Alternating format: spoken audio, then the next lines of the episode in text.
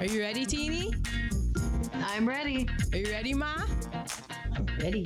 Let's go. Let's go to Harlem. I, or are we in Brooklyn? Yeah, Harlem or Brooklyn? We'll get to that. Exactly. Well, a Harlem school teacher named Dorothy tries to save her dog from a storm and is mysteriously transported to the urban fantasy land of Oz. We are doing The Wiz. He's on down. He's, He's on, on down, down, the road. Okay. Wow, guys. Just wow. what Yeah. a I had so many questions after watching this movie. I Okay. I I spent so many oh. hours doing research because there were so many questions I had. Oh.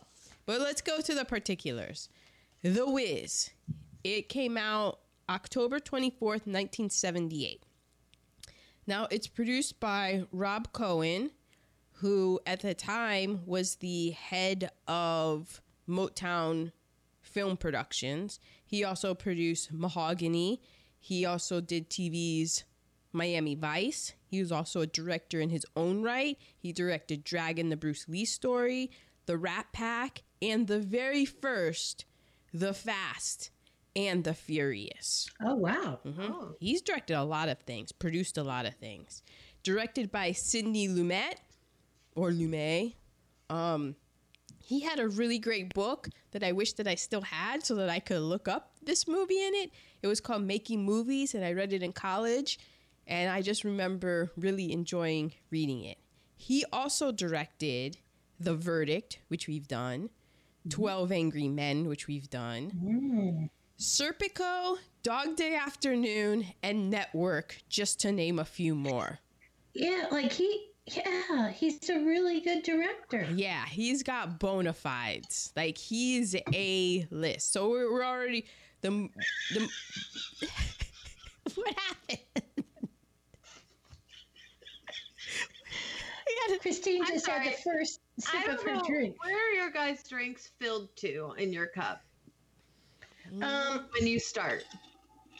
about here, like about yeah, between the what- top of the bushes. yeah. Okay, so he put three and a half shots and filled mine to here. Oh, Oh, okay. Mm. Okay, well, this is going to be a fun This is- time. guys, this is gonna be a good episode. It is. Because, yeah, she took that drink and, and it was oh, the, look on her- reaction. I've never seen Sorry, I couldn't hide it. I was like, wow, you're okay. You're that against Sidney Lumet and his work. I, I see. um. So yeah. So Rob Cohen, Sidney Lumet. Boom, boom. We have like a big time people attached to this. The screenplay. Now, when I was watching the movie and this and like who wrote this, the name came up. I settled in and verbally said, "Oh, oh my." Okay. Joel Schumacher. Now, Joel Schumacher, being the age that I am and coming into movies, I know a little bit about Joel Schumacher. He started out as a production and costume designer, and then before he became a writer, and then he went on to become a director. So he wrote Sparkle and Car Wash, then he wrote and directed St. Elmo's Fire, and then he directed such films as Flatliners, Falling Down, The Client, A Time to Kill, Batman Forever, and then what I think is the most, um, even though this was done after The Wiz, I had seen it before, obviously, I'd seen The Wiz, and it was kind of a, oh, everything comes together moment for what I might be in store for, and that is the film Batman and Robin. I was like, oh, okay. Was that the George Clooney Batman? Well, yeah, George Clooney was in Batman Forever, but then remember Batman and Robin was like the completely bonkers Batman one that had I think it had like uh-huh. Mr. Freeze in it and it was just way out there, very campy. I mean, so I, they, and that's the thing with Joel Schumacher. He did The Client and A Time to Kill, but yet he also did Batman and Robin. So I'm like, oh man, this guy contains multitudes. It's based on The Wonderful Wizard of Oz by Frank L. Baum, and also The Wiz colon the Super Soul musical Wonderful Wizard of Oz. So The Wiz is based on a Broadway musical, The Wiz. And the book for that is by William F. Brown and the music and lyrics by Charlie Small. It opened on Broadway in 1975. And I believe it won um, Tony Awards and stuff. The Quincy Jones was the music supervisor. He super- yeah, he supervised the adaptations of Charlie Small and Luther Vandross songs. And Quincy Jones, as far as his film work goes, he also did In Cold Blood, Bob and Carol and Ted and Alice, the Sanford and Son theme, Roots, The Color Purple, um, and he also worked with Frank Sinatra. I mean, Quincy Jones is Quincy freaking Jones, and maybe three albums you might have heard of um, Off the Wall, Thriller, and Bad. So, also responsible for those.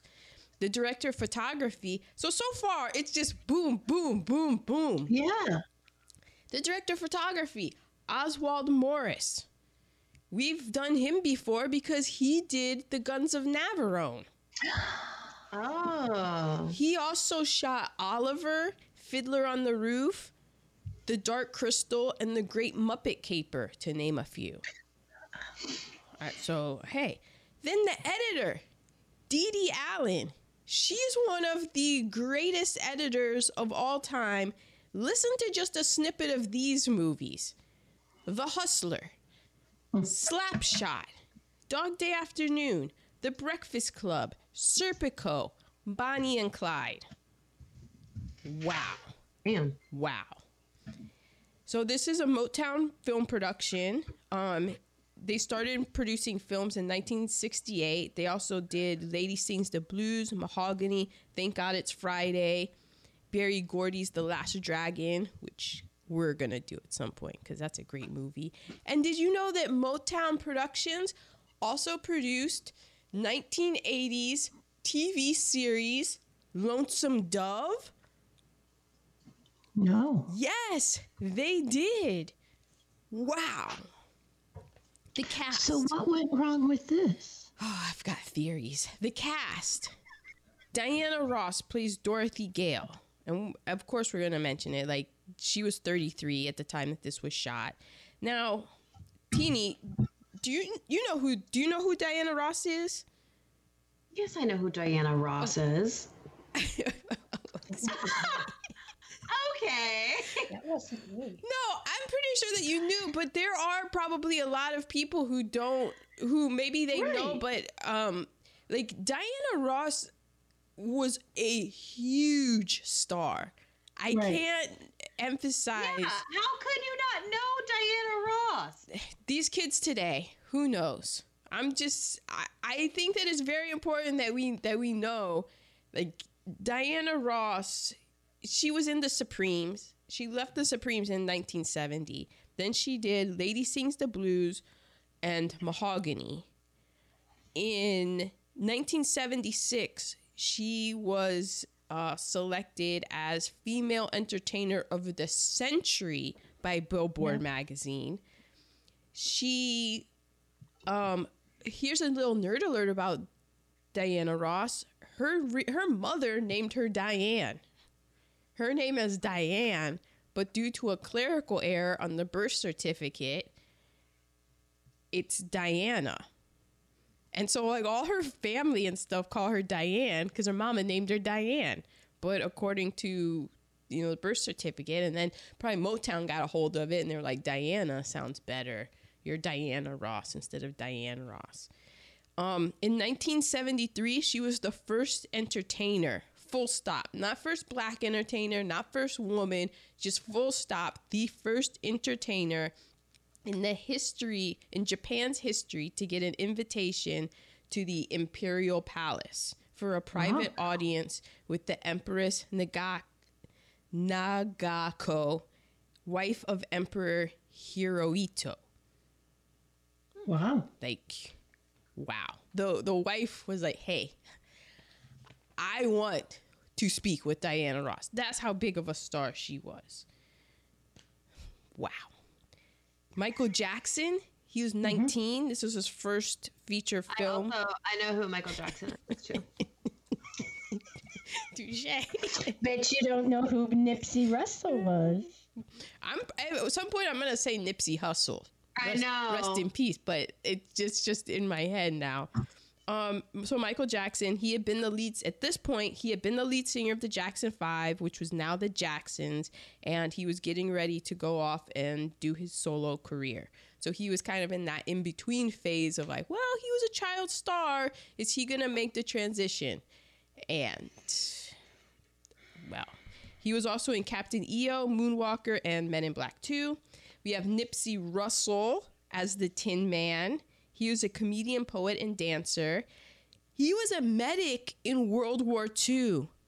Oh, I didn't know. So in Europe, so you know he saw some disgusting, crazy shit. Yeah. Damn. Um, he also worked with Mantan Moreland. Remember we did him when we did Spider Baby. Um, and he also would do their that famous bit where they would interrupt and keep on going, like, oh, you know, so and so, oh yeah, he was London, you know that thing.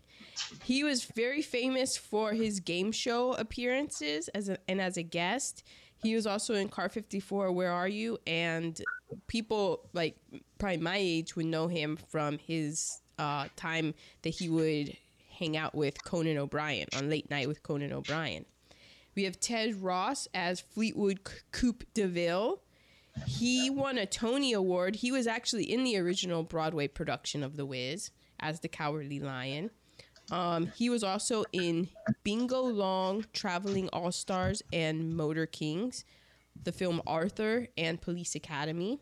Richard Pryor as The Wiz. He was also in Uptown Saturday Night, Saturday Night, Harlem Nights, Stir Crazy, Silver Streak, Car Wash, and The Mack, and also probably one of the, if not the greatest stand-up comedians of all time. Lena Horne as Yeah. Glinda, the Good Witch of the South. She was in Cabin in the Sky, Stormy Weather, both of those which we've done, and Panama Hattie. Mabel King as Evillene, the Wicked Witch of the West. She was Mama on What's Happening and in Fantasy Island and Scrooged. Thelma Carpenter, Carpenter as Miss One. She was the Good Witch of the North, and she was a jazz singer and actress. She was also in Call Her Mom, The Cotton Club, and The Devil's Daughter. And Teresa Merritt was Aunt Em. She was in That's My Mama, Billy Madison, and The Best Little Whorehouse in Texas. Those are your particulars. Okay. so, So- there were there were truly bona fide people working on Yeah, this. I mean, this is, and I think that this is one of the reasons. I think this is a classic example of people seeing a Motown production, Mm-hmm.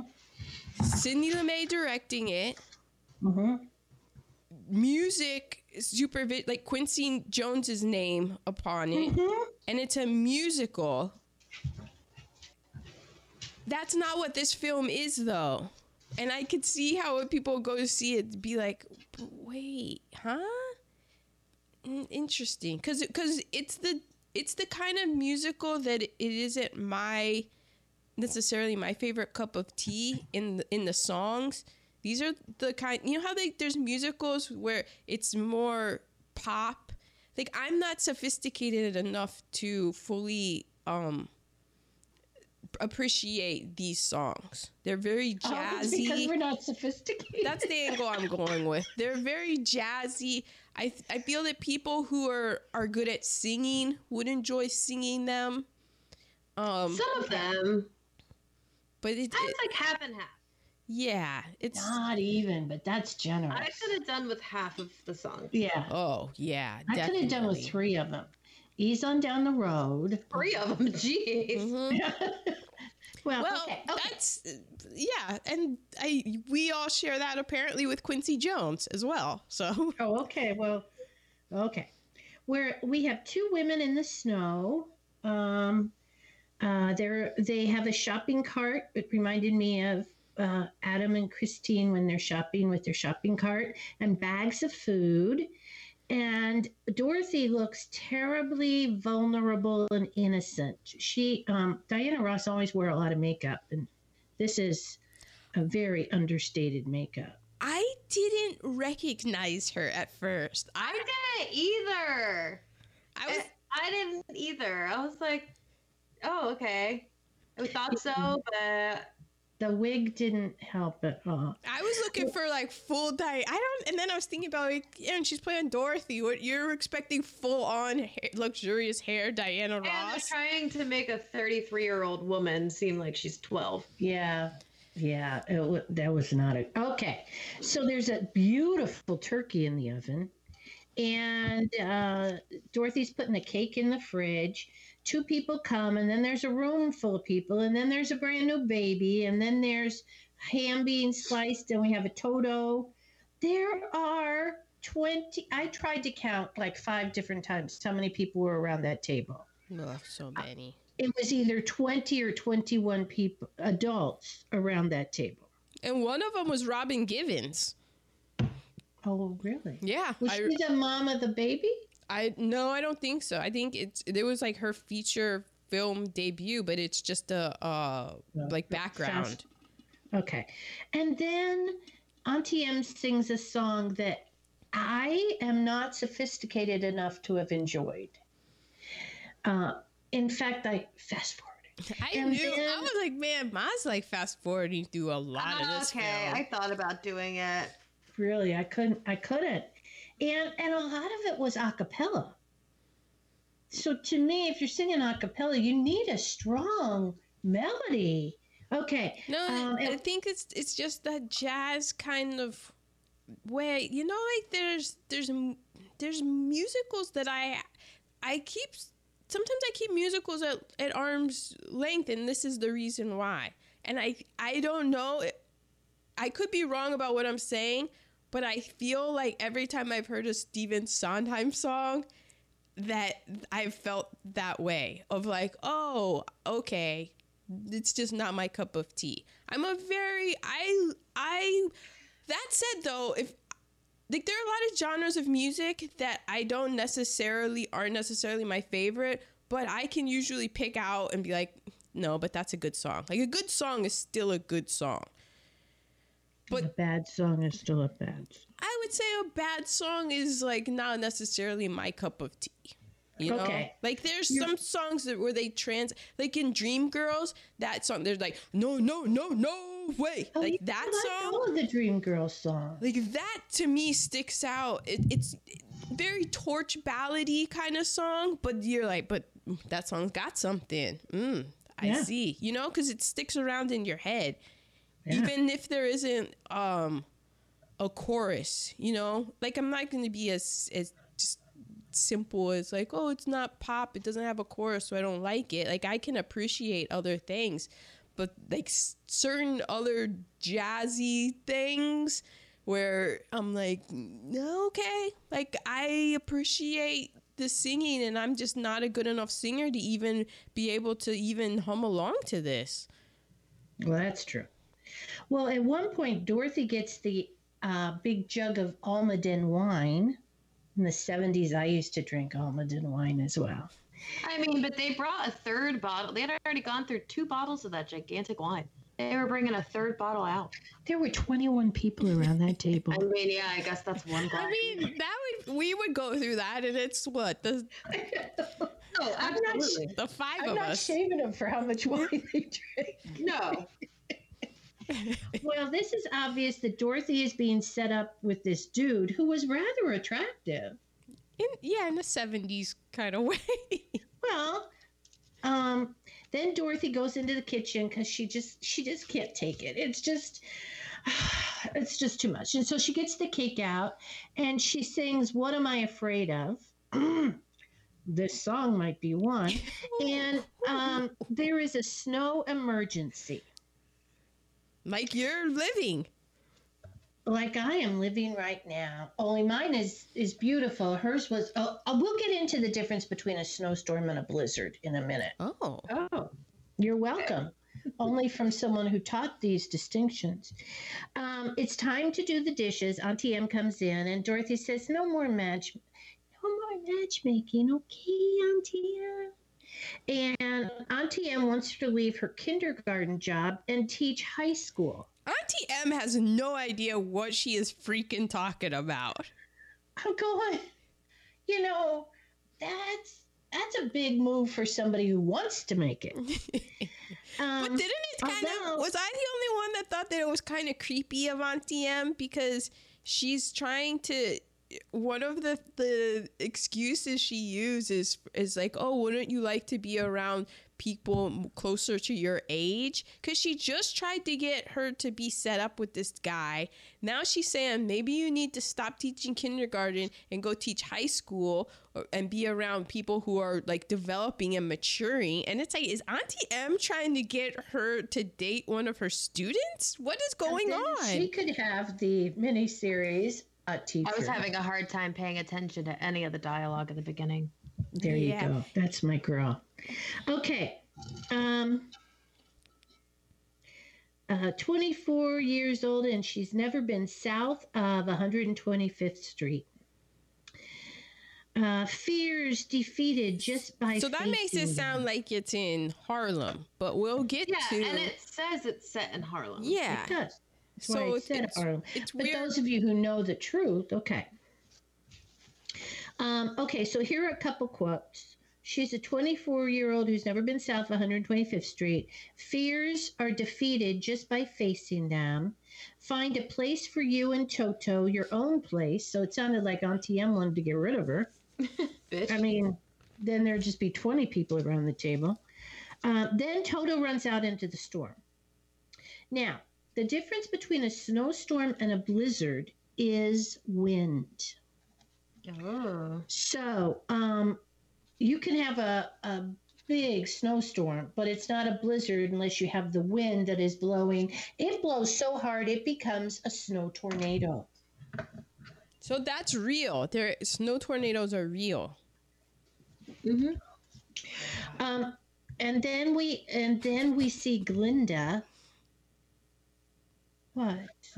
I, And- yeah, go ahead. We see Glinda, and I got goosebumps. Well, it's Lena Horne. and then she spoke, and I got more goosebumps because Oh. she's just gorgeous. Okay. Anyway, um, then Dorothy is spinning in. She's still spinning. We just see Glinda and these babies that are suspended in in space. Y- yes. Yeah, that was weird. Well, when we get to the nerd alerts about 1978, I think that a lot of things will start to make sense about the Wiz. Well, when you do this research and you realize 1978, uh, that's when Poppy and I were in Texas getting ready to go to Indiana, does that make dealing with me a little easier? Yeah, it's just I always refrain it when it's my common refrain from true crime and stuff. I always go, man, the 70s were wild. yeah, they were. Okay, Dorothy breaks through the Oz sign, and uh, these munchkins aren't called munchkins. No, they're not munchkins. What do we have the, the proper name for them? Um, at which point there are murals. There's a lot of graffiti on the walls, and the graffiti comes to life. Now, this is a part I enjoy. hmm I thought that was really cool. Um, and but they were dancing, and it looked like the Thriller dance. I'm just saying. Um, and then the the non Munchkins um, are thrilled because she has killed their oppressor. The Oz sign killed the Wicked Witch of the East. Her name was Evermean, which is adorable. Um, shoe things happen, but not Glinda. Shoe things Shoe happens, things. Well, but not Glinda. The shoes go on her. Mm. Yeah, but I think the Uh, Glinda doesn't come yet. Mhm. It's like Glinda didn't different put from the shoes on her. right. The Mm. shoes just like went from Evermean to her feet. hmm Okay. and they're silver, not ruby. They are indeed. And they look a touch more comfortable, but they look like they were cutting her right there where her um bunion was going to start popping. Okay, then we meet Miss One, who wasn't in the Wizard of Oz. Miss One is a, a lower witch. And Dorothy's asking, Where is New York? She wanted to go to 433 Prospect Place. Which teeny? Where is that? That's in Brooklyn. See, she was said she wanted to go home, and she the address she gives is in Brooklyn, but the film is set in Harlem. But where they are, eh, they're actually in Queens, where that scene takes place. Oy vey! Um, the Wiz can get you back. Oh, then then she says there are three witches in Oz. There is Miss One, there is Glinda, and and now the Wicked Witch of the West. Evillene. The Wiz can get you back. So this is all Miss One talking. This Mhm. isn't Glinda. Well, The no, Wiz can well, get you back. One, so there's a song. Ma, Miss One is the Good Witch of the North. Oh, okay. She's also a numbers runner. So, just saying. Oh, that's why she had all the numbers. Yeah. And she was running with numbers. Um, But Ma, do you know what a numbers runner is? yeah. Gambling. Yeah. it's just funny because you you sound like it was literally like she had all, but I guess yeah, she was. She did have a bunch of numbers and she was running. She running. literally had a bunch But- of but numbers, just the and way- she was running. The So, way you said it made it sound like you like oh, that's not that went over your head, but it did not. So continue. I lived through the seventies, They were wild. uh, and, and some horrible things that could have happened to me didn't. So I, I find myself very lucky. I mean, he Um, didn't die from a serial killer, so Right. So many. that alone. So many. Yeah. Um, she sees uh, a cab to Oz, but there, it's off duty. Then everyone's gone, and she's singing, "I'm gonna be all right soon as I get home." Another snooze of a of a song. Then she's singing in a different place. I felt she was letting Toto run way too freely. Okay. place- Thank you. She no fucks about Toto. yeah. I mean, Like- Toto was only around for when My she- other girl, Dorothy, had a basket the whole time. Yes, yes, and was genuinely concerned. Right. Yeah, Mm-mm. They tried to leave Toto like every time. yeah. It looks like a war zone. Then we have crows. I did think the crows were fun. Okay, I had no idea what those were until I had my until I saw in the closed captioning that the crows were singing. Yeah, Didn't the- because because they were. I did the- enjoy them, but I enjoyed them, but I couldn't help think of the crows in Dumbo.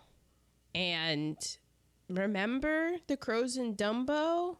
Because the crows in Dumbo are very um like uh mean.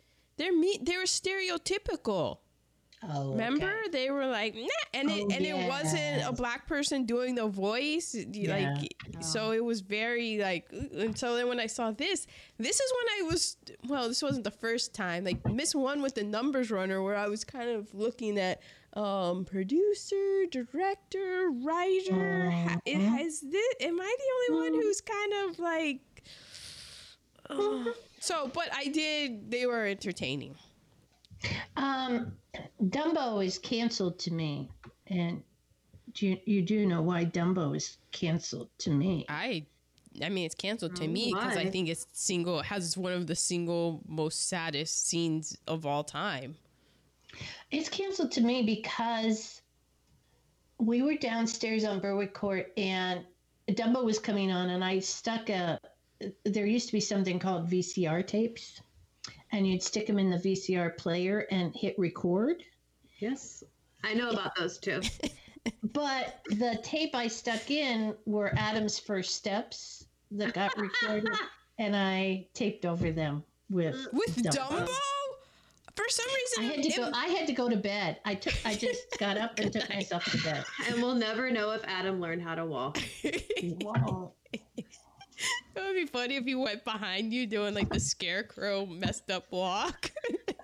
Or the walk with his with his uh, bar on. yeah. Oh, so wait. when he had to walk with the bar on. Yeah. So this was not with the bar.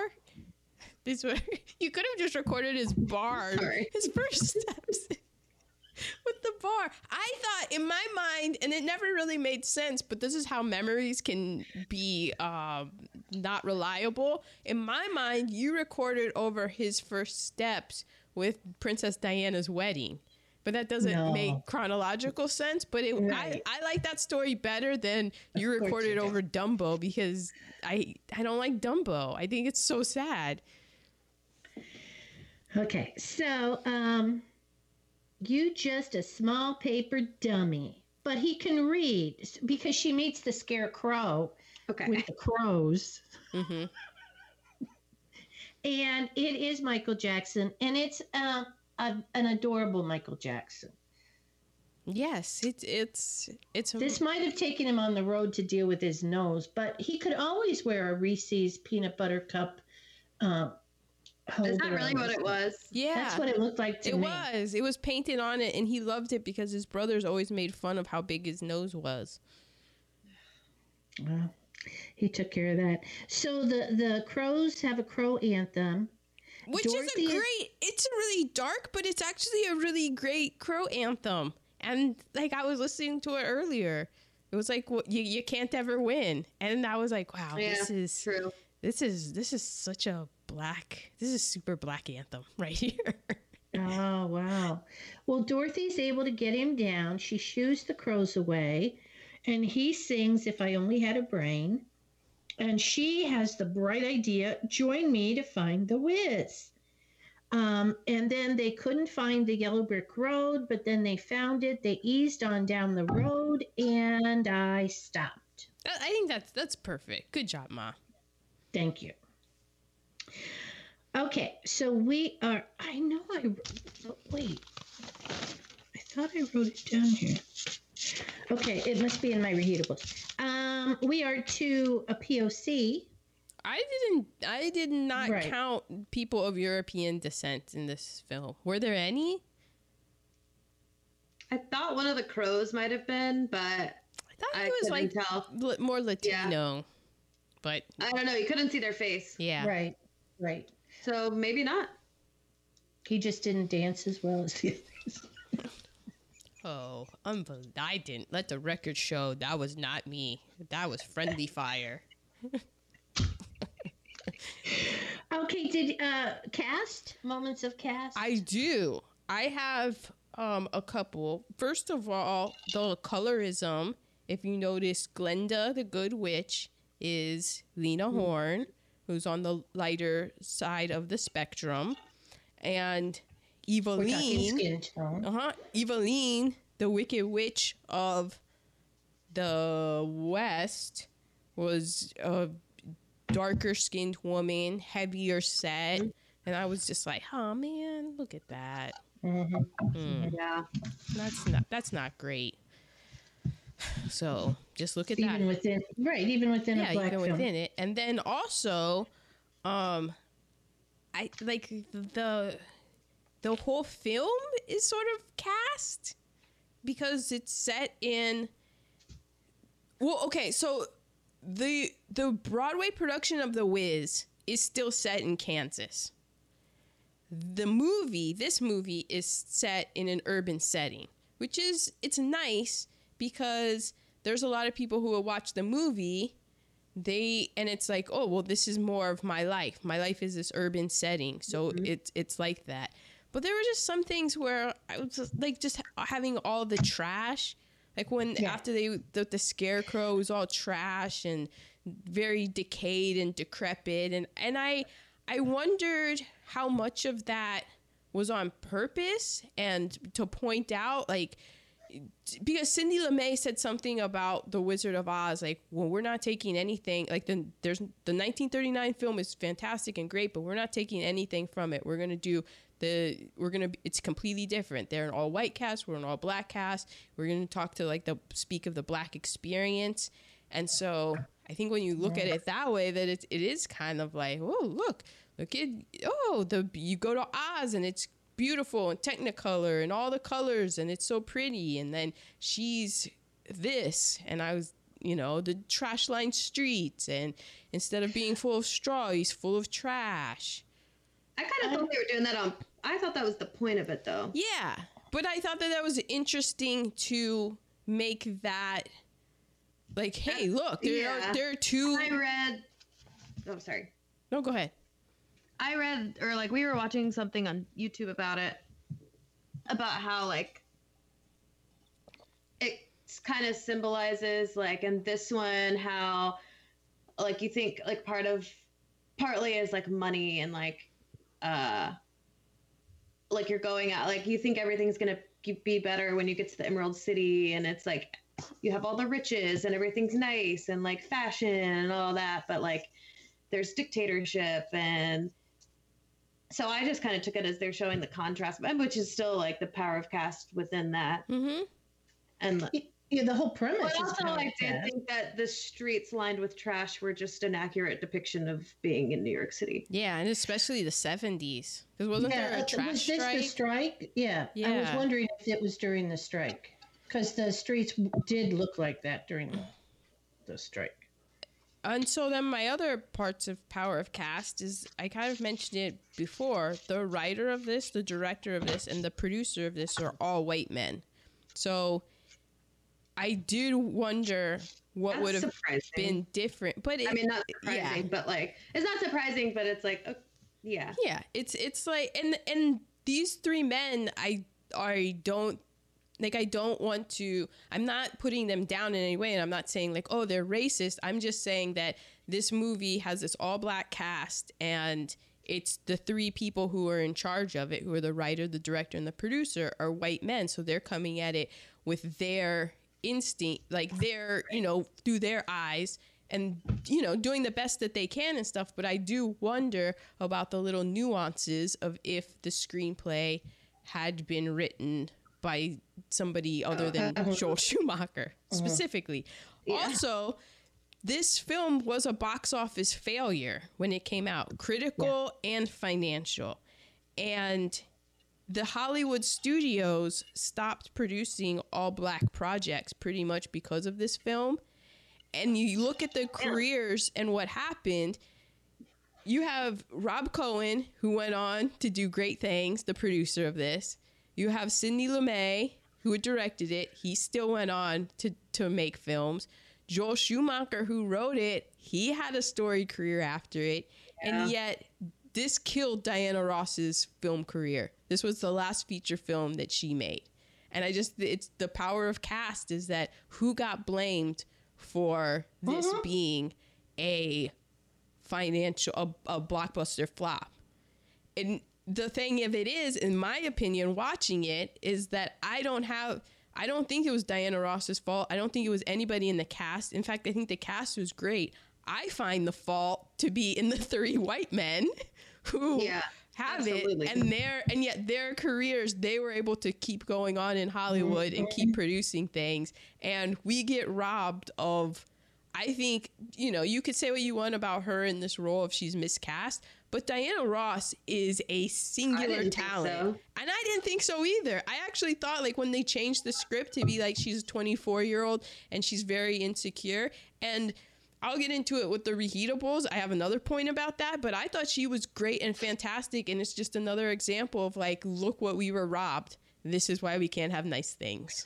We were robbed of her, but we were also robbed of all those other projects that were in development of mm-hmm. people who, who we probably never got to know. And it's just and it's that have not being able to like sure this was a motown production but the produ- person in charge of it was still a white guy. It was still it was still like these white men. And even though their intentions were great they didn't suffer any of it. They still got other chances. But yet the talent who was trying their best to keep this boat show afloat is the mm. one that gets panned. And I think that's why there's so much love for this film in the black community is because like like it mattered. There's because I was doing a bunch of reading, and so many times I would see that that this is a big film in houses like to this day for Thanksgiving and stuff. That families watch it because in 1978, at the time, this was one of the few films where this these were the stars. Like they didn't have a Tyler Perry, you know, producing work for the the community and the culture. This was it, and so the Right. And this was not a black exploitation film. This was the time of black exploitation. Mhm. So I this don't was, know. I read one thing that said it was. Oh, It okay. does because it gets lumped into it because it's black it's- people. Yeah, Right. It's an all black cast, so that means it's a black exploitation film. Right. But that's that's also the power of caste. Yeah. yeah.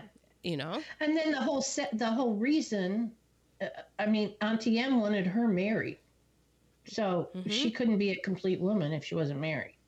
So there was that. But I think, but Oh. from Auntie Em's point of view, in the, in the power of caste, she's a black woman. She's at the bottom rung of that. So for Mm-hmm. Auntie Em, it's like she wants to know that she's going to be taken care of and going to be okay in the world, and that means that she has to be married to a man.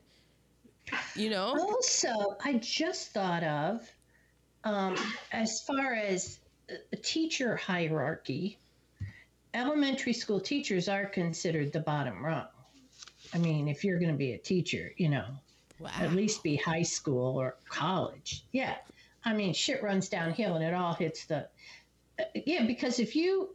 If you're a high school teacher, okay, I'm not even going to get into it. But the fact that that cast is in it, your kindergarten teacher, get out and be a high school teacher.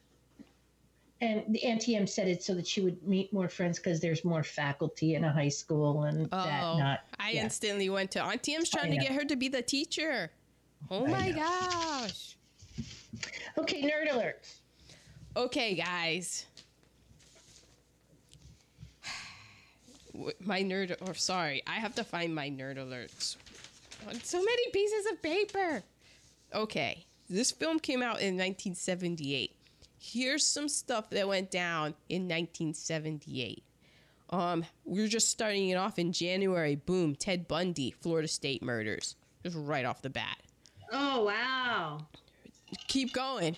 Richard Chase, uh, quote, the vampire of Sacramento arrested. Boom, n- another one. The blizzard of 78, that's a thing. There were blizzards in uh, the Midwest and there were big blizzards in New York and the Northeast. Like a 100 people died. Oh, we were in Texas Mm-hmm. and Uh, I was about to say fingers crossed, but not for that. Nah, not for that. Um, in Los Angeles, the Hillside Stranglers on the prowl. Yeah. damn. Charlie Chaplin, his remains were stolen from Switzerland. What were y'all doing in the 70s, man? They um, probably were going to try to smoke his remains. I don't know. I'm telling you, people would try to smoke anything. Anything.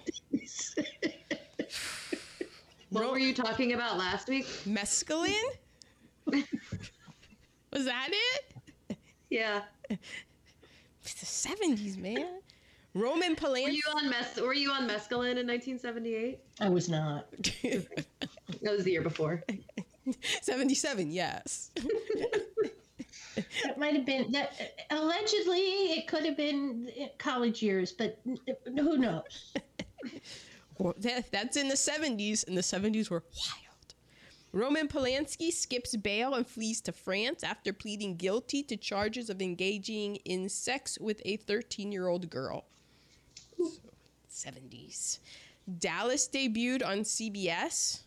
And that was. Oh uh, God, I had a friend grow up. My best friend in elementary school would have to leave every night to go watch Dallas. I do. dude, dude. I, I, I loved it because we had just left Yeah. Texas. I remember Dallas quite well. Okay. Oh, listen to this. Afghanistan's president Daoud Khan is killed. His family is murdered in a Marxist military coup d'etat, thus starting the Afghan civil war, which has not ended. I never will. and never will. Wild. The first Unabomber attack happened in 1978. Oh my Wow. god. The son of Sam is sentenced to 365 years in prison in 1978. Is that four serial killers now? Oh, it's like more than that. It's so many. Oh, but to tie in to the Wiz, the Wizard of Oz, the rainbow flag is flown for the first time in Ah. 1978. And you can listen to the Wizard of Oz, and we do a whole thing about that in there. Bob Crane is found bludgeoned to death, aka dead, and it Right. remains unsolved. Wasn't he in what was he in Hogan's Heroes or something? Hogan's Heroes. Yeah. Yes. It's one of those unsolved Hollywood mysteries. Yeah. There's supposed to be some sexual stuff Yeah, he, he was into some, you know, some things. Uh, Keith Moon. I'm not judging. Keith Moon of the Who, he died. Yes. He's the drummer, yes. and that made me sad. I didn't know that there was. I mean, I I knew because there was a Pope John Paul II, but I did not realize that Pope John Paul I that he died after only 33 days of the papacy. So Yeah. that seems wild to be happening in 78. The Pope And how is dies. there not a, a movie about that? Like a, a conspiracy theory that he was killed? Come on. Well, according to Wikipedia, there's a whole section on it.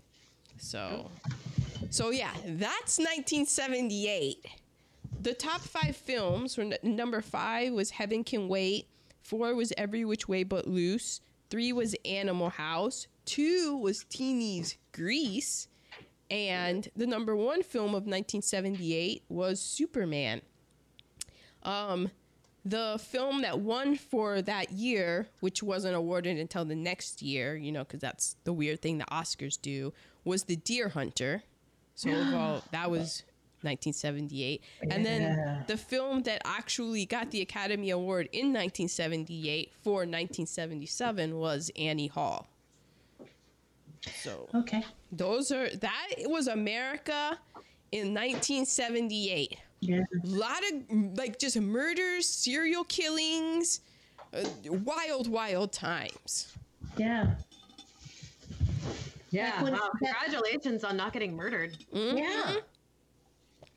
Or getting killed in a car crash, or, well, there's so many things that could have happened. Okay. Um, Going down a reheating. bad Oh, trip. any other nerd alerts? I'm Oh, sorry. those are my only nerd No, alerts. No. Reheatables, negatives. Okay. Do you want to go first?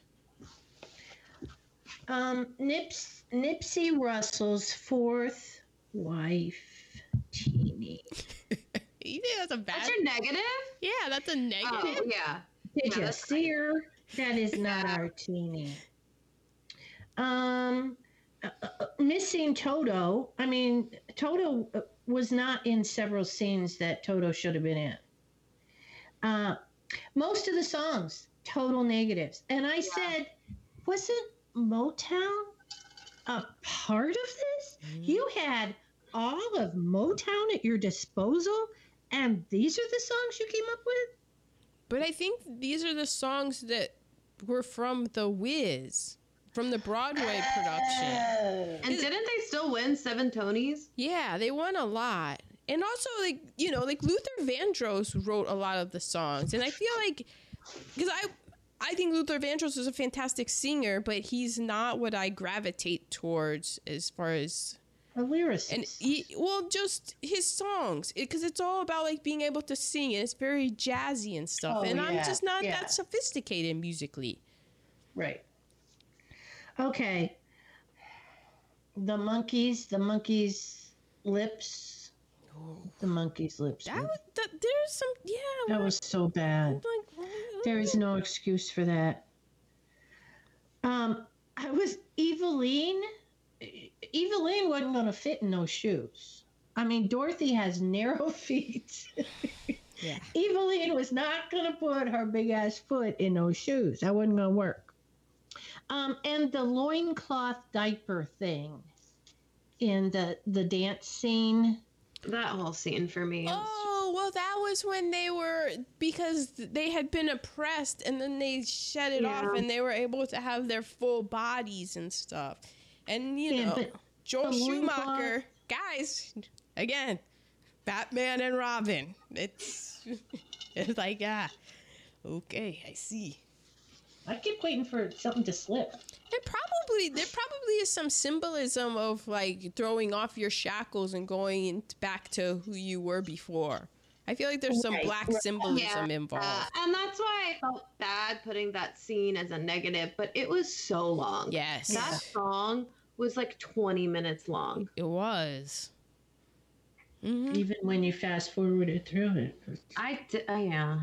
Okay, those were my uh, those were my standing out negatives. Mhm. Well, I put when she meets the scarecrow, or when they're they're about to head on their adventure. We were watching it, and Adam said, "Will you just walk like that scare like?" So he pretended like he couldn't walk, and then all of a sudden he's dancing across the damn bridge. Yeah, but look how he was dancing. Whew. I know. Whew. Dorothy was not worried about Toto at all. No, Yeah. Not until he was about to get thrown in the fire. mm-hmm. Um, and then I read. Well, I guess I'll just put this in my negative. I was like reading a review. A review. Um, it is. I was reading Roger Ebert's review from 1978. He gave the movie three stars. Um, and this kind of like summed up. This part summed up kind of what I thought about it. And he said the Wiz asked for our suspension of disbelief and earns it after a slow start. And that great shot of Dorothy and the Scarecrow dancing across the yellow brick bridge towards the towers of Manhattan. Up until then, the up until then, the going has been a little awkward. We don't really understand why Dorothy is such a mope at her aunt's dinner party. And after she and her dog Toto were whirled away by a snowstorm, the scene in the playground really drags. Lots of graffiti people drawn on the walls come to life and dance about like a Broadway chorus line. And then Dorothy finally finds her first yellow brick. And I thought until Dorothy found her first yellow brick, yeah. I yeah, was bored. Yeah. Um, and those are my negatives. because she was so boring looking too. What? Vin- That's what she was supposed to be. I yeah, I I get. know. Like she was really nailing that. So mine, yeah, I was very disappointed by the songs. I when I watched The Wizard of Oz last week, I had "Ease on Down the Road" stuck in my head, and I thought like, oh, it's The Wiz. There's gonna be all these songs. I'm gonna be like, that was from The Wiz. That was from The Wiz. And then I was like, oh no, it's not that kind of a musical, Aaron. Okay. But again, would it be my fault? It's a Motown production. Quincy Jones. Diana Ross, Michael Jackson. But that's why it's a it's a negative reheatable. Um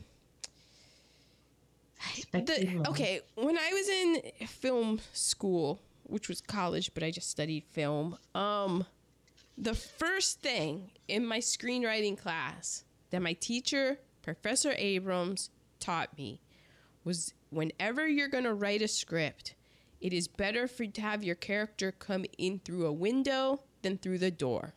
Why? Because the window is more interesting. Why did they have to come in through the window? So it was just that was the example he used of like when you start a, a movie, a film, a story, you want you need to grab it. And so a lot of times in musicals and stuff, there'll be a great musical number. And it and I was just flabbergasted by this. I was like, is this a Yeah. 70s subversion of how we are literally just easing into this film? And then there's like the the song and it's the it's just very very ballady and there's nothing grabbing me. So okay. It it just seemed like a more of an opera kind of thing to me and i'm and you know of just opera music and that thing and i'm like I'm. I'm not that sophisticated um where's the head trauma she's in a snowstorm so i'm like all right she's in new york city there's wind it's gonna That knock her on the head head.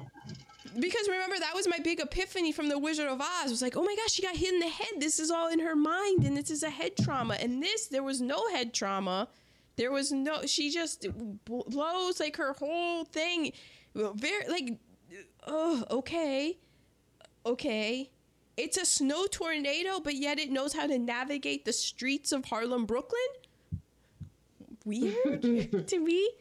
Yeah, the tornado wasn't very good And I- compared to the tornado we saw last week. Right. And I don't understand why that would be changed. Why something wouldn't, why a sign wouldn't hit her head when she went to get Right, Toto. yeah, right, You know? right. Like, I just didn't understand. Or she slips on the ice. you know, like you're already doing the Wizard of Oz. The, the beats and stuff are going to be kind of the same. I understand you're going to change things because it's urban. But yeah, she slips on the ice. Some sort of head wound so that I'm like, okay, she's knocked out. I, it's just like, wh- I had so many questions with what these three white men were thinking. Um, the the thing, Miss M being a numbers runner, eh, it could go either way because there are numbers runners and stuff. But again, I would have a I would feel better about that if the three people in charge of the movie weren't three white men because I'm just kind of like, good. Is, is this just the low hanging fruit that you make Miss One a numbers runner? I don't know. The flying monkeys, I thought the bikes were cool, but I felt real awkward about their whole getup, as Ma pointed out. And then I kind of did a little golf applause because, hey, I also felt awkward about the flying monkeys in the first Wizard of Oz. So Yeah. well played for for seeing my awkwardness and raising it. Um, man, Joel Schumacher and the seventies, and I, I, what was the seventies? What was drugs? And what was Joel Schumacher? That's It's all the same thing. just The 70s. Man. And my final negative reheatable is the ending. She's always singing about how much she wants to go home. We spent all that time at the party at the beginning, which I think we all agree could have been chopped up and cut down significantly. And then at Yes. the end, all she says is she wants to go home. And we never even see a reunion of her with her family know. showing off Agreed. how much she's grown and what she's Oh, learned. I didn't care at all. I was Me so either, with Teeny. my I know. I was like, I was the my positive reheatable was it was over. Yeah, then it, Yeah, then it just and I did like that song. I could sing that song while I'm making dinner. Hmm. the believe song. The last song, Yeah, was, Yeah. yeah, yeah. Like that was you're like, there are ah. a couple of bangers in there. There are like maybe three. Yeah, I would say six. Okay. okay. See, You're you're far kinder than I am. because she's a singer. Like if you there are certain songs where you're gonna like it if you can sing because it's gonna be fun to sing. But for people like us who can't sing, we're like, there's no fun in this for us. Yeah. Yeah. Okay. Are those everybody's um, negatives? Yes, So we are to positives. I have I have more positives than negatives. The Chrysler building. Oh, The Chrysler building. I mean, that's just so freaking cool. Um, the Tin Man's vocabulary. Mhm. Now, Nipsey Russell was known to have a fabulous vocabulary, um, but uh, just a couple promenade, promenade and metatarsals, you know, Mhm. yeah. Um, okay, quotes, scarecrow. Oh, the quotes that the scarecrow would pull out of his Trash. stuffing. Yeah. yeah. Oh yeah I like I like Were that. those Adam? I didn't notice. Adam said, "Are those supposed to be like fortune cookie slips?" Because he's made out of Oh. trash. Maybe, or I thought that he that they had, uh, you know, the seventies were wild and dark. Somebody had just uh, shredded up some books from the library and stuffed That's them with exactly it. Yeah. what I thought. It was shredded books. I liked that New York City was Emerald City. hmm Um, Dr. Dorth, D- Diana Ross. Diana Ross. Wow, she could run in those shoes. Yeah, I mean, she was running in those shoes. Yep. Um, and of course the Reese's cup nose on Michael Jackson. Those were my stick out positives. I wrote being snowed in. Mm. Fingers crossed for a blizzard. Coming down the street. That does not right kill 100 people. There we go. But It's the Um, wind, oh, I wrote the crows. I enjoyed them apparently. except for the one white one. Um, I just didn't know they were crows at first. Uh, I'm not because I'm not smart. Well, they no, they had huge, overly exaggerated beaks. I Which mean, they could have which made you toucans. go what Yeah. what what, Yeah. what is this Yeah. is this okay as we as we commonly do on Gone with the Bushes with these old films the Yeah. the weight of like oh what is this Um, I wanted to ask Aaron about where these this yellow brick road walk falls in your oh it's coming. I have it in my good reheatables. Because that walk that they were doing is the scarecrow, like just the scarecrow and Dorothy. yeah. Oh, good let's just so say I had to th- some things had to get moved around Adam is Oh, reminding me of, of your basketball games where he would just walk back and forth in front of the camera. Because, okay, I digress. I'm sorry. I wrote down Vegas because I thought we were going to Vegas because that's always on our minds. When we saw New York City with the roller coaster, we thought that they were going to New York, New York, and I was like, "Oh my God, is Vegas the Emerald City?" Oh, what a great Emerald City! I am my personal Emerald City. Oh yeah. Oh my God, that would be so cool. I have to say, Teeny, I have been like Vegas comes pops into my head at least once. a- Like, th- I am an introvert, and so I've been doing pretty well with this whole quarantine. Except, I'm like, man, I have not been to Vegas for like. I know that first trip back. I just be- love, I just love going to Vegas for like two days, and then like bouncing out. It's and I just, it's just those two days of just going hard, just Vegas hard, and then. Man, I've missed it. maybe this year. Ah man, God willing. Um, and usually this week we would be there. Yeah. mm-hmm. And we would have the doggies. Yep. Uh, the makeup I thought was good. Mm-hmm. I enjoyed the makeup. I read a fact about it and I forget what it was. The same guy that did what other makeup? Stan Winston, right? Yeah, he did some other kind of makeup. I got you in the Tasty Nuggets. Uh oh, I just what did he do? I and I got it in Tasty Nuggets. Oh, you got I it. have, like Okay, the good. whole list. Um I'll save that because I made that my MVP. Uh just Diana Ross's dancing. Yeah. Whew. So good. Mhm. In those shoes. just like fun. Like that's how if I liked to dance, if I were to be a dancer, that's how I want to dance. It's just feeling totally confident in and just moving how you want to move to the music. And, And she not- had like such control of her body, but like a way to make it seem uncontrollable. Like Mhm. it looked uncontrollable, but to know how much control over your body you have to have to do that kind of thing. Because she was still on the beat, as opposed to me, who. Yeah. I call And it. half and then half of the songs I really enjoyed. Okay, good. Mhm. There, there were a couple. It's it, it's hard for us because we have the Motown. We just have this these preconceived notions in our head, and it's Yeah, it's it's it's like, it's on us, But you I know. think from somebody it was very stereotypical musical, I thought. Yeah, that's that was like kind of some of the like you think it's gonna be these amazing songs but a lot of them were just like okay here's another musical Yeah, here's another song to get us through this part. i thought yeah. of another negative the Mhm. fact Okay. that they thought this would be a good live for tv thing in 2015 Oh my God, yes. I thought that Yeah. it was.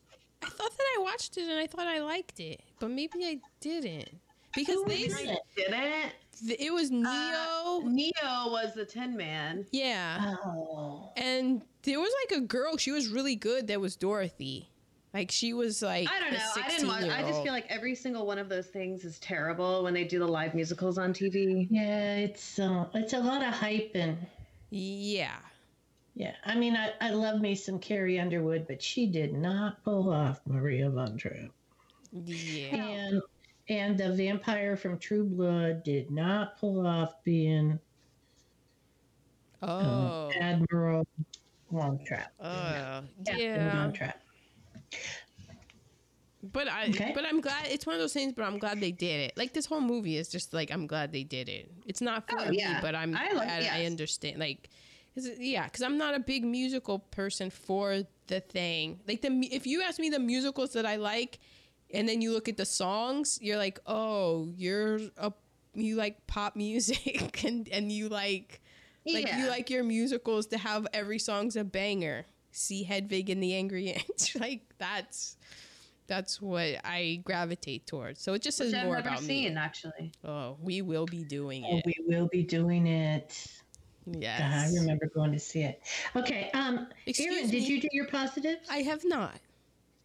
So my first positive is ease on down the road. Yeah, that's Yeah. a good one. I mean, just the song because I still have it stuck Yeah. in my head. Um, which brings me to I had to reshuffle my Aaron Bush's favorite walks of all time. Okay. I had to move down Judy Garland and the three of them to number three.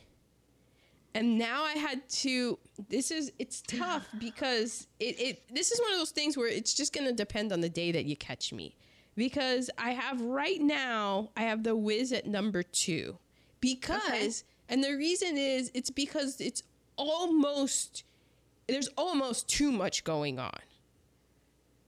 But in that sense, it is like the definition of happy. It's it combines like the skipping with the number one, which this is why they can interchange because the whole thing about the George Jefferson is the arms.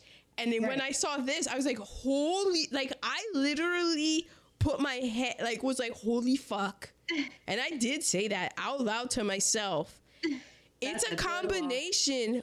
They took the George Jefferson arms and they paired it with the sheer effervescence of the, the like just easing on down the road. And it's Diana Ross and it's Michael Jackson and they got the arms going and I I I'm like when I can't wait to be that happy again. Where the Yeah. where I'm just doing that. That's gonna be my Vegas That's walk. To Vegas. That's how we're walking down the That's strip. exactly. just go like with the arms and everything. Man, Okay, you have to send us a video. man, down the the the old downtown.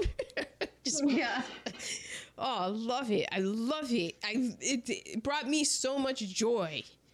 Oh, my next is how there were no munchkins, and that who the people who were the munchkins that they had been turned into graffiti by Evermean, and that is so much darker than the munchkins of Munchkin Land. That's true. Yeah. Like that that's dark. dark. shit. They, they were like, yeah, now you're just graffiti. And then when she died, Yeah. she could they could come out. I'm like, damn. Yeah. Th- well, this is the black version of the Wiz, so shit's gonna be dark because shit is really dark in real life. Look at y'all with your little multicolor munchkin land. Meanwhile, this is how it really is. I was like, damn. Um, Michael Jackson is the scarecrow. It's just like all of the stuff that, you know, say what you will, his past, and if you don't mess with Michael Jackson anymore, okay, whatever. But that man was a star. And his dance moves when he was spinning and doing the ease on down the road. Oh, yeah, that was and good. all of his moves, it's just it's With all that extra stuff on, too. yeah, just crazy, crazy. Solid cast. I mean, Nipsey Russell as the Tin Man mm-hmm. was great. The other guy, he was great as the Cowardly Lion. But like, I, I kind of think that I read some I didn't he reviews that great. where he kind of got lost in his makeup, and so you kind of that's why he was maybe like the one of the weaker links of it. But I thought have he was great. Perfect recasting. Okay, nice. The perfect one. I have that the makeup was great. Okay, here's one, especially for that last song where Diana Ross is singing.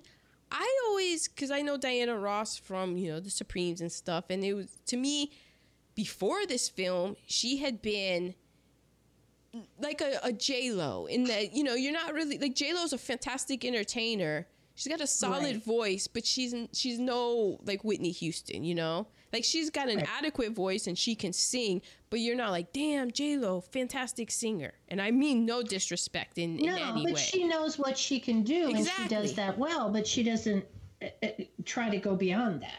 I was blown away with Diana Ross's voice in this. I did not realize that she could sing as well as she could sing, and just shame on me. I was just, wow. Um, I thought the dance numbers were too long. Yes. Um, I like that there's like a generation of people who like this was like we're gonna see black people singing and dancing and like being in the Wizard of Oz and it's all black people and because that's just it's just so rare for Hollywood to do such a thing. Yeah.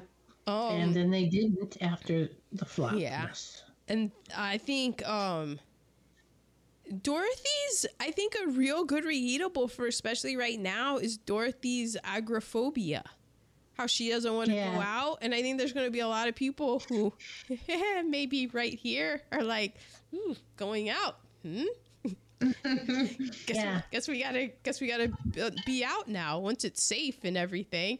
And because honestly when's that gonna happen? So eh, you know but i do think that that's a great reheatable. There's gonna be a lot of people who are like why do i need to go outside if i don't have to? Right. so and then finally with teeny the sheer life affirming effervescence of diana ross's dance moves Yeah. especially we said it when she was easing on down the road but then in that super long at the end 20 minute thing i the only reason i didn't fast forward it honestly was because i just was just watching diana ross and had got so much joy from just watching her dance in that thing and that whole thing just i was just pinpoint on her and just like look at her how is she she's just so how is she moving like that on beat effervescent just i just going for it was fantastic man Okay. So we are to quotables. Um.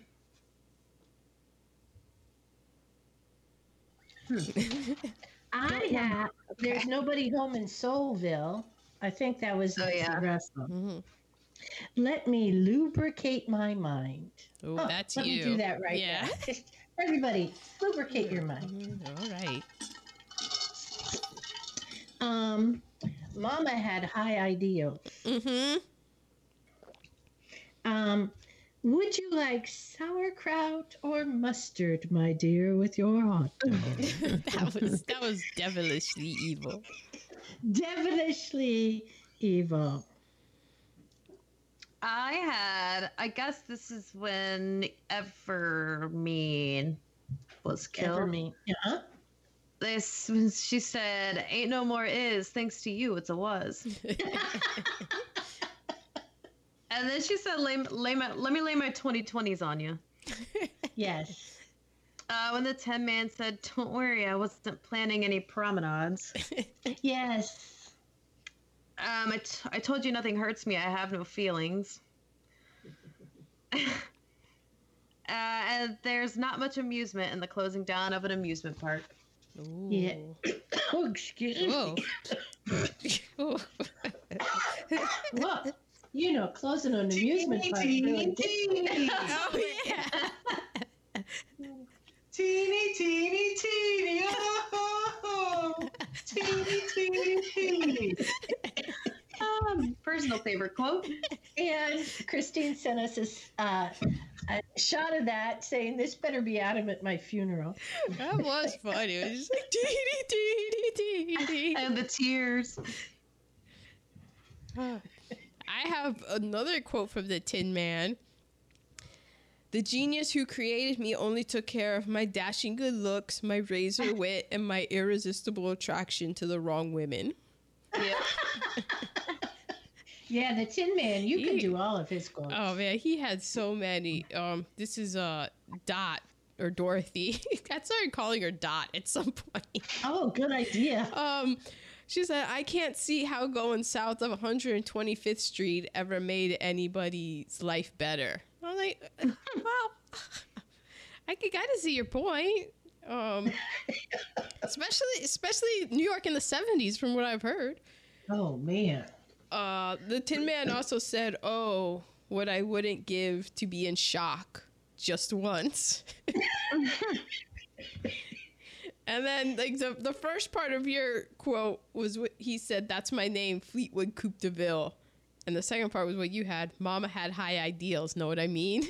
I thought that was really funny.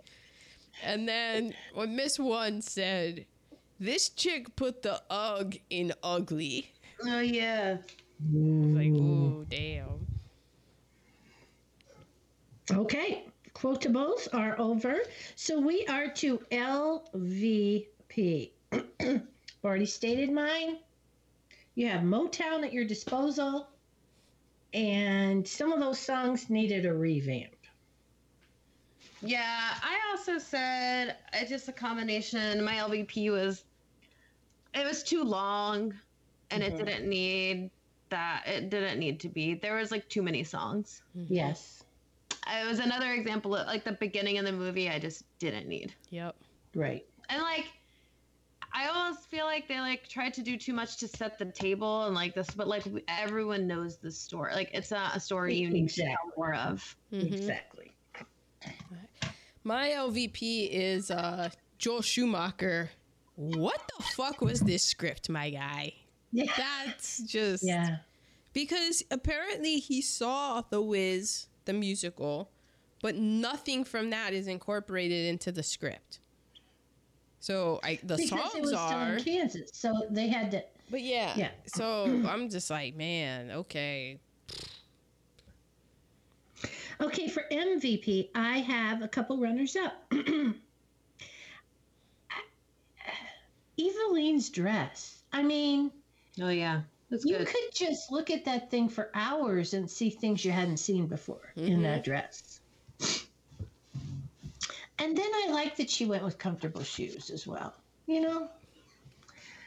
Uh, Lena Horne's singing Believe in Yourself. mm-hmm. I mean, that was because her speaking voice is just so rich and whatever. But I love the urban setting. I love that the Munchkins had been graffiti and then they came out of the graffiti.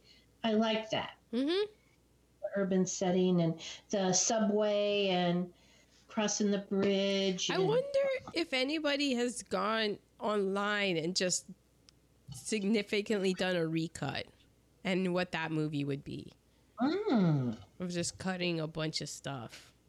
And yeah. The snoozer of that first song would be one. Um, yeah, I had a couple of runner-ups also. The costumes I really enjoyed. Uh, Agreed. I loved the scene. Like I did really like. I really liked some of the musical numbers. I liked when they were at Emerald City and doing the like green is the color and now red's the color. Yeah, Like, that was yeah. a that was very much Um, like also with the ballrooms, like the gay ballroom scene. Yeah. It seemed Yeah, very that much. was really cool. yeah. Um, Diana Ross was almost my MVP. But then the next runner up was the subway scene. I loved it. It was terrifying. Mm-hmm. Mhm. Um, but my overall MVP, because I kept going back to things that this character did, was Nipsey Russell. Mm. Mm-hmm. I thought the Tin Man was so good. He was really good. And his costume. I mean, the different cans that he was made out of, and you could see. I saw a Budweiser can, and just different. Yeah, and and his face, how they had, you know, like made it look like he was bol- his eyebrows were bolted on, and Mm-hmm. My MVP is a little out of left field, but I feel like there's no way around it. So, because of this movie, Michael Jackson met Quincy Jones. So, the MVP for me of this film is Off the Wall Thriller and Bad. well, that's true. Like, I mean, we got those three albums because of this film. So Yeah, okay. all of the other things that we want to say about it, okay, whatever. Hey, we got off the wall thriller and bad. And you can feel how you want to feel about Michael Jackson, but it's off the wall thriller and bad. Yeah.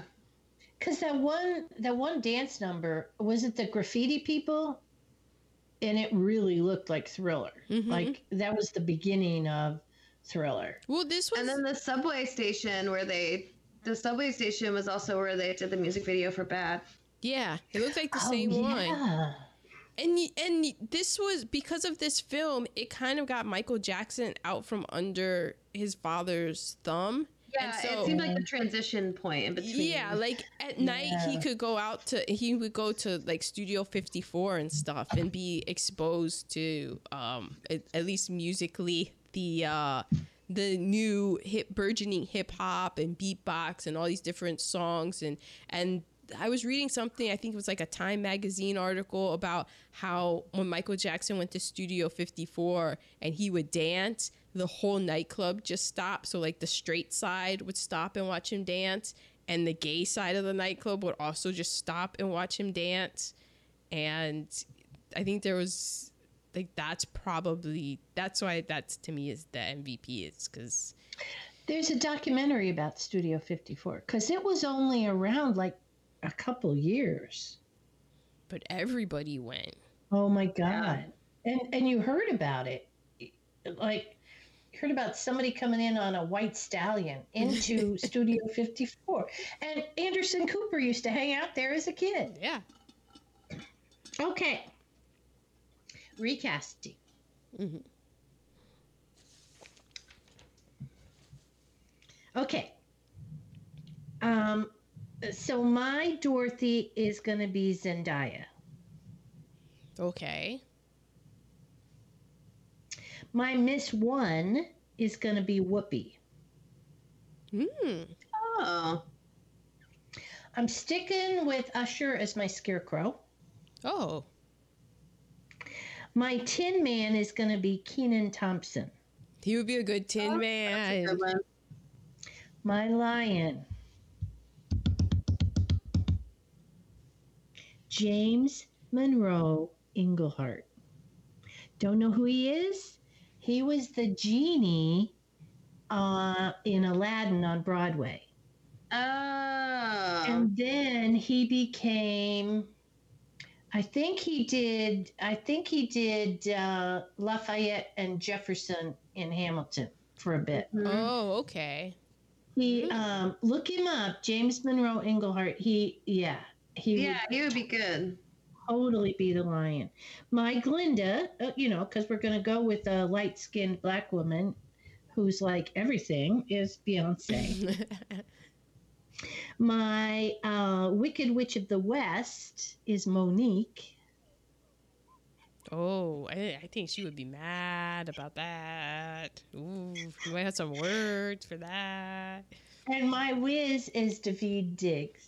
You would be a good whiz mm. we, we, we never even mentioned how good richard pryor was as the whiz Oh God, I he love He was so good Yeah, His he's good. face and his ability to look so innocent. I I remember after he had blown himself up doing crack, he came back and he said, "I dunked an Oreo in milk, and it blew up." so yes, that is my recasting. Thank you very much. Okay, so my dot is Marsai Martin, who's the daughter on Uh, Blackish. I know, but she's got such an attitude. I know she that would be. a- be a whole different one, and it might be better. I feel like it be. It's leaning into the whiz Sidney Lumet envisioned. Yeah, because she she's coming in with an attitude. my scarecrow is Bruno Mars. Oh, good one. My Tin Man is The Weeknd. Okay. My lion is Sam Richardson. He was on Veep. Remember he he was the guy on Veep that he Is he the, the, the- Yes. the dorky guy? with, Yes. um, Jonah? Yeah. Oh, God, I love him. He's Oh, great. I love him. My whiz is Denzel Washington. That's just I mean Denzel like I would love to see Denzel Washington play the Wiz. Like what would what, how he would do it. Because he has all he could do all his Denzel Washington moves his and then he could get real intense and then real like see, like uh, he's done a bad bad thing and all of it. Did you see tiny little little I, things I watched or the whatever? little th- remember because there was a shot it was like literally right Yeah. outside I was like that's my street yeah, where all the prostitutes are. I'm sorry, sex workers. But it was the Yeah. 90s, so they were still prostitutes then. Yeah. Yeah, that's right there. Like it's right I there. thought I, I kept looking for something that I recognized. there was a lot. That VIP uh, showgirls places like around the corner. I know. I was It's just like, oh, all of the seedy locations are just my because it neighborhood. was in North Hollywood.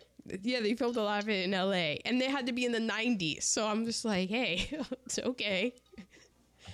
Um, my good witch is RuPaul, I like that. I Oh. like that. and then my bad witch is Diana Ross. Oh, Okay. Mm-hmm. it's a fun twist. Yep. Because then she could be all made up and she could look like Diana Ross. hmm Okay. Tasty nuggets. Okay. Okay, I have a question. Yes. Yeah. So they went to see Richard Pryor. He told them they had to go kill somebody. They become She contract takes- killers. Yeah, she takes off her per- pearl earrings. Well, that had to have been a big significant thing.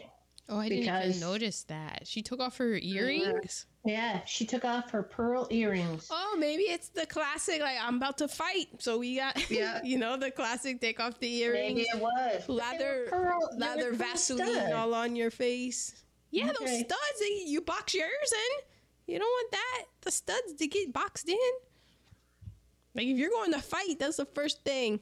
Like, I don't have, that's why I never got my ears pierced. So when I I'm will fighting, say this. I don't have to. I did notice how her pearl earrings really stuck out on her earlobes. Like they weren't absorbed in the fat of fat earlobes. I didn't even notice she had earrings, to be honest. I didn't either. I always notice earrings. Okay. That's it for your tasty nuggets. Your tasty No, I have a I have a lot of tasty nuggets. Uh, yeah, it won Best Musical on Broadway. Um, Diana Ross, oh, lobbied to bring Michael Jackson if she could be cast. I mean, people did Mhm. not, they did not want to cast her. She was 33. And um, she goes, okay, but if you bring me on, I can bring Michael Jackson. Yeah, but so so Stephanie Mills, who went on to become a, a star in her own right, Stephanie Mills, when she was a teenager, she was the one that, that originated Dorothy in The Wiz. And so when they were making the movie, Berry Gordy wanted it to be Stephanie Mills because she had been in the Broadway version, and also she was significantly younger because in the Broadway version, like in the Wizard of Oz film version, you know, Dorothy is a teenager, so she's supposed to be around like 16. Um, I, I read conflicting information that. So you have to look at this as like this goes into the power of caste again because no major studio the like Motown was trying to shop this around and no major studio would give them money with an unknown 16 year old Stephanie Mills as the lead in The Wiz. And so once Diana Ross was like, I want to do this, let me do this, she kind of went around Berry Gordy and went to Rob Cohen. And Rob Cohen is a producer and he knows what's up. And he, once he was able to say, Well, we have the one of, if you, excuse me, guys, if you don't know, Diana Ross is one of the biggest stars, full stop, in the world, will be in your movie. That's when Universal Studios was like, okay, we'll give you, Yeah. we won't even give you a budget. You can just make this. You want Diana, Yeah. you had- give us Diana Ross. And that's to this day that, I mean, that's how Hollywood works is that you need a name. And that's why it's hard because you need to get unknown people and especially like people of color, but it's just so few because they're they're it's just all run by the same people. It's the power of caste. Right, And they right. want they if they're putting their money out, they want to know that they're gonna have a safer return as possible. And putting a And even with that, it was no, it was a flop. yeah, but part of it was because everybody's like, she's 33 years old. Like we've known Diana Ross And I almost didn't our have a whole problem life. with that. I I, thought she was very good as being totally naive, totally insecure. Yeah, I mean, I didn't have a problem But I that. think a lot. I didn't either. I thought she played it very well. But then I think that a lot of it has to do with cast, like going Oh. back to it because well, she's a black woman, and she's Diana Ross. It's not like she's scrappy, un- up and comer. Like Right. you know, everybody at that point is looking to ta- take her down a peg. You know, and Yeah, I think I read true. somewhere that Pauline Kael, who's a world famous film critic, said that Diana Ross getting this movie made was was uh, I forget the exact quote, but to paraphrase something along the lines of one of the greatest shows of star power, like that Diana Yeah. Ross single handedly willed this movie into being made. Because Yeah. if she wasn't in it, they were nobody was giving them money to make the Stephanie Mills version of the film. right. Like Right. that's just not the world we live in. Um, for Evillene, they were looking at Eartha Kitt. If you don't know Mm. Eartha Kitt, look her up because that would have been amazing. Also, I'm thinking we could have gone with Grace Jones as Evillene. Oh yeah, Eartha Kitt was um Batman in the old Adam West '60s Batman. Well, she wasn't Batman. No, she was um was- Catwoman. Yeah. yes, yes. Oh, she was great. Um, Michael Jackson's first song, "You Can't Win," was cut from the stage version. Oh. Mm-hmm. I like. Did you know Sidney Lumet was son-in-law to Lena Horne? Yeah. Oh. So he was Yeah. married to her daughter, and then during this film, her his wife came up to him and was like, "I want a divorce," and and they said oh, that they said that Sidney Lumet was usually very jovial and exuberant, and then just became despondent, and it's kind of like they're like, "Yeah, look at this movie." this is, you know, So he was having an affair with Lena, had a kid with Lena. no, with with Lena was- Horne. yeah. No, he was married to Lena Horne's daughter. Oh, got it, got it, got it, Oh got it. God! I was like, oh my God, that took a turn. Okay, he had wait, an affair with the so- mother-in-law. Wait, he had okay, an affair with his wife's brother. okay. I've, I've had enough gimlet now that I need. I, we need to go back a few steps. So Sidney Lumet was the son-in-law. That means he was married to Lena Horne's daughter. Yes, So she came and said she wanted a divorce. yes. That's what you said. Oh, okay. Yes, that's No, what I Aaron read. That's what I Oh. said. Yeah. That's what I read in the Time Well, magazine that would article. make sense if she wanted a divorce because he was having an affair with her mom. Uh, well, that, I, do, I did not know say what? that. that does happen. Keep I mean- keep Rita and Adam. They may never be in the same room at the same time alone. Oh. oh. Oh God. Okay, moving on. Quincy Jones was the pianist in that in that big production. The gold. Yeah. And I'm going Okay. Oh, so Joel Schumacher and Diana Ross were both in interested in the Est movement of the 70s. Yes. Which if you watched the um, Americans. The Americans, Stan, the FBI agent's wife, got very into Est, as did what was his name? The the spy husband, Carrie Fish Carrie Oh yeah, yeah. the husband got into Est. Est was quite a thing. Well, it was okay. So you do you remember it? Because it was Erhard seminar training. That was Est, and it was Werner Erhard. And so the ideas were, I mean, like everything, it's kind of always, you know, rooted in good things and then becomes wildly cultish. So it was ideas of transformation, personal responsibility, accountability, and possibility. You know, all Right. things where you're like, okay.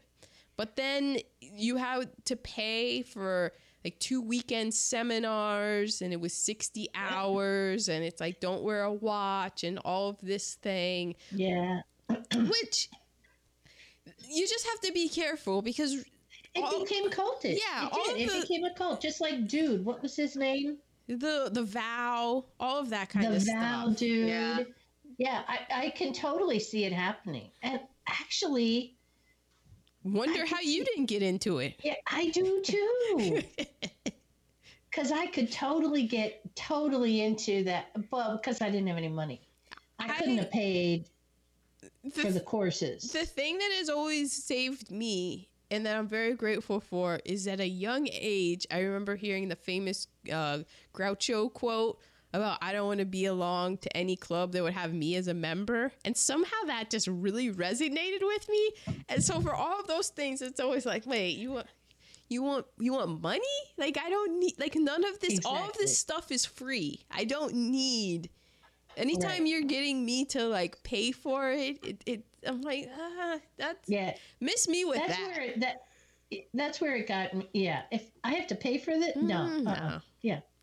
That's why I'm still. Uh, that's why I pay for Prime because I get free shipping, and I don't buy anything that I don't get free shipping because I already paid for that with my Prime subscription. There you have it. Okay, wait, I have more.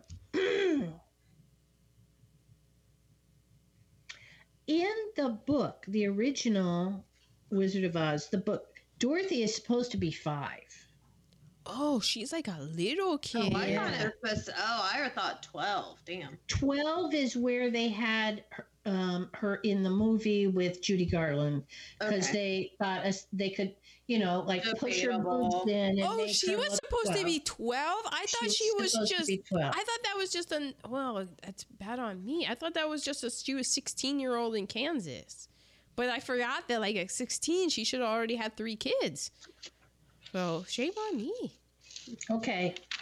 Um, and we've discussed anything else that I have. So other tasty nuggets. Um, I we already talked about. She said she lives uh, in Brooklyn, but it takes place in Harlem. Well, maybe she's a murderino and like she ne- knew not to give her real address. Maybe. Oh, Mhm. that's a very good point. Mm. Well, we would like that to, but in 78, you didn't think of that. I don't know though. Like a lot of murders happening. So Because, yeah. And, and then then we heard about him, then we figured out not to give your real address. That was in the 80s. But maybe she had figured it out before. Maybe like the Maybe, maybe, the black people were that. like in Harlem, hey, don't give out. Like it is wild down here. I don't know if you know about Yeah. it. Okay. Um, there was a lot of sampling of songs that would happen later, but Nas sampled the song "What Would I Do" in his song "Surviving the Times." Oh. We were we were listening, and like Adam was like, "I know that song." There were a couple of things that we were like, "I know that song." Oh wow. Oh. Um, and then I was looking at some of this, just like the places where they filmed in the city. So when they first were in, um, where all the graffiti people were, Mhm. hmm it's in Corona Park in Queens, and we went and rode bikes there. Uh, a few months Corona. Park? Corona Park? Yeah. Yeah. Yeah. Because Corona related- is crown. Not related to the virus. um, and there's this like big spear, like it looks like a globe. Uh, it usually is a fountain, but it has been drained for the time being. But when we were there, we were like, "Oh, what is all that stuff over there?" Like, there's like a bunch of, it's a giant. What is it? I don't know what it is. Like a fixture, like a, and it's not like a building. Um, but we were like, oh, it's it's left over from the World's Fair, Mm. and Oh. that was where they filmed that scene. Oh, cool. So we've been there. I can't wait to come and be in your in your new area of Brooklyn. Cuz Yeah. we don't we, we haven't laid eyes on it. No. Ma's never been to Brooklyn. Oh, I've never been to Brooklyn. oh my God. No. Um, well, we've ridden bikes over the brook. They were walking over the Brooklyn Bridge when they were Mhm. going to there. Terrible for bike riding. But as of this week, they're putting a new. They said they're going to turn one of the lanes into a bike lane, one of the car lanes. Oh wow. Wow, that's huge. There's so many people biking in Brooklyn. yeah. Yeah. Yeah, Um, that only makes sense. and then the where they the Emerald City. mm-hmm. Uh, that was the twin towers, were the two buildings. Yeah. and then the uh they when they were filming outside in the little area where they did the whole dance scene and or whatever um it's like known to be a wind tunnel and they were having a lot of problems with the wind but Oh, they could only film once because port authority wouldn't let them reshoot Mm. Port Authority. I, you don't fuck with Port Authority. no and we already talked about the subway station Uh, that's all of my tasty nuggets Mm, nice. I have so this was the eighth Motown feature film. Um, none of the Broadway play is, is writings in the film. Okay, here's a quote from Sidney Lumet. Quote an of what he described when it what he wanted the film to be. It was quote an absolutely unique experience that nobody has ever witnessed before Well, well he wasn't wrong check mark good job. He wanted jimmy walker to be the scarecrow. And um the, he said that michael jackson was a vegas act and quincy jones was also really skeptical. And then Michael Jackson. yeah and because they he didn't know michael jackson. That's why my mvps were what they were. Yeah. um and and then they once they met him they were like oh That's yeah right. he, he's it. Michael Jackson studied videotapes of gazelles, cheetahs, and panthers, Yeah. and That does just, not surprise yeah, me. and just just how this movie, his studying and his he, I forget, I didn't write down the name of the guy that he worked with, but he was a famous African American choreographer and ballet dancer. Um, the guy that he worked with was one of those that it's all too common with this podcast of like got like talent that's got squandered, meaning mm-hmm. that like the mass like it, you know we can't have nice things kind of thing. Like this guy was super talented and because of racism we didn't get to bask in his glory. So he helped michael jackson with his all of these and incorporating that. And you can just see the line from the wiz and then all of his movies. Mm-hmm. Like if it wasn't for the wiz and working on this would we have the moonwalk? It's it's crazy Oh, to think yeah. about Yeah. Stan Winston was the makeup guy, and he's famous because he did the makeup in Terminator, Aliens, Jurassic Park, and Predator, just Ah, to name a few. Like he Wow. is up there, world class. Um, It was. You couldn't tell where skin stopped and makeup or or plastic started or Mhm. whatever. and you have to think that from 1939 to 1978, techniques and things had changed and gotten easier, and they understood more about skin and needing to breathe. So hopefully, it wasn't And as that's good. painful. Yeah. Yeah.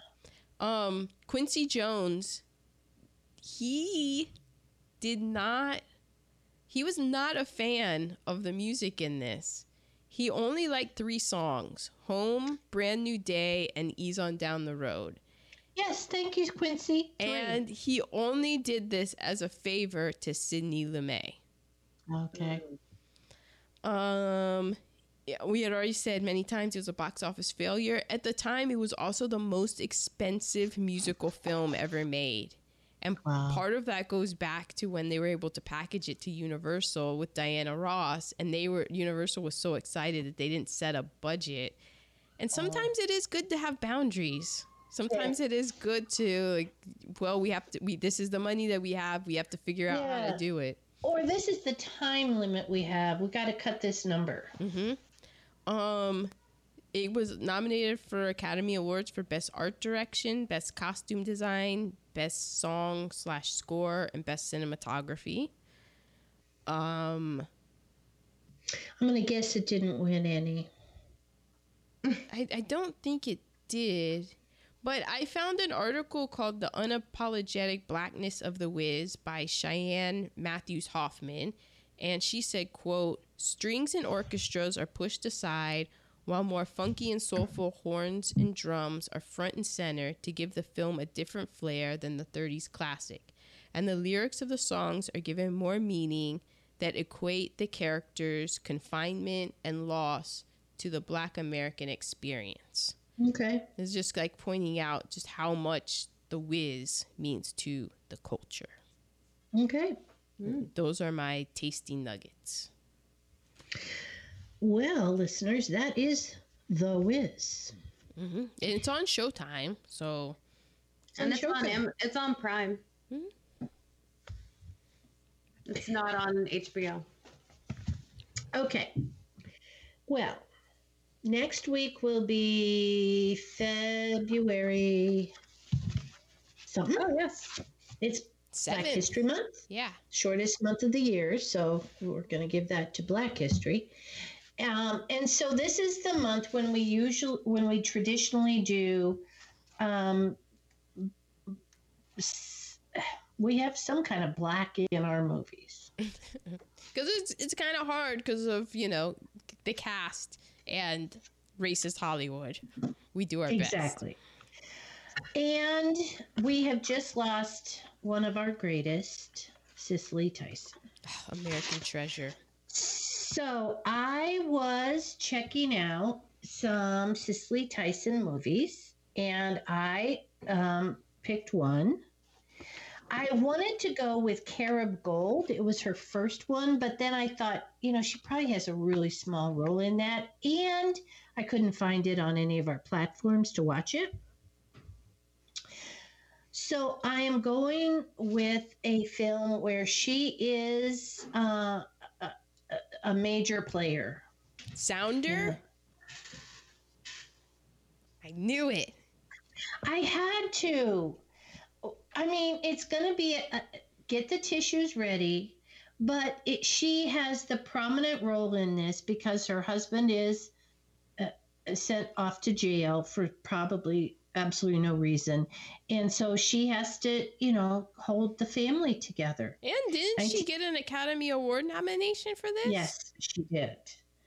What 19, 1972, so we're still in the 70s. Oh, 1972. Uh, but Christine, it's an hour and 45 minutes. Perfect. It was it it is a young um a young adolescent reader book sounder and so it was made for young people but as they're making it the director i forget who said to cicely tyson you know i think we're making a top-notch film here we, we got something here. yeah we got something going on And she's like, So, yeah, no shit. I'm in this. I'm carrying this film. Um, if you have Turner Classic Movies, it's being shown today at like six o'clock, maybe for free. Oh. We can also get it on Prime Video. Um, and Aaron, I'll let you do research to show me where I should be Oh, getting no, it because every time I say it wouldn't come up, she comes back with yes, it would. So we are doing Sounder 1972, honoring Cicely Tyson next week. Hmm. Nice. Yeah, well, there will be tears. Oh, okay. I believe there's a dog that died. Oh my Oh, god. God. I don't know, but I think so. But okay, well that's my pick, and so I'm going with it. Okay, listeners, there you go. oh, Bye. bye. Bye.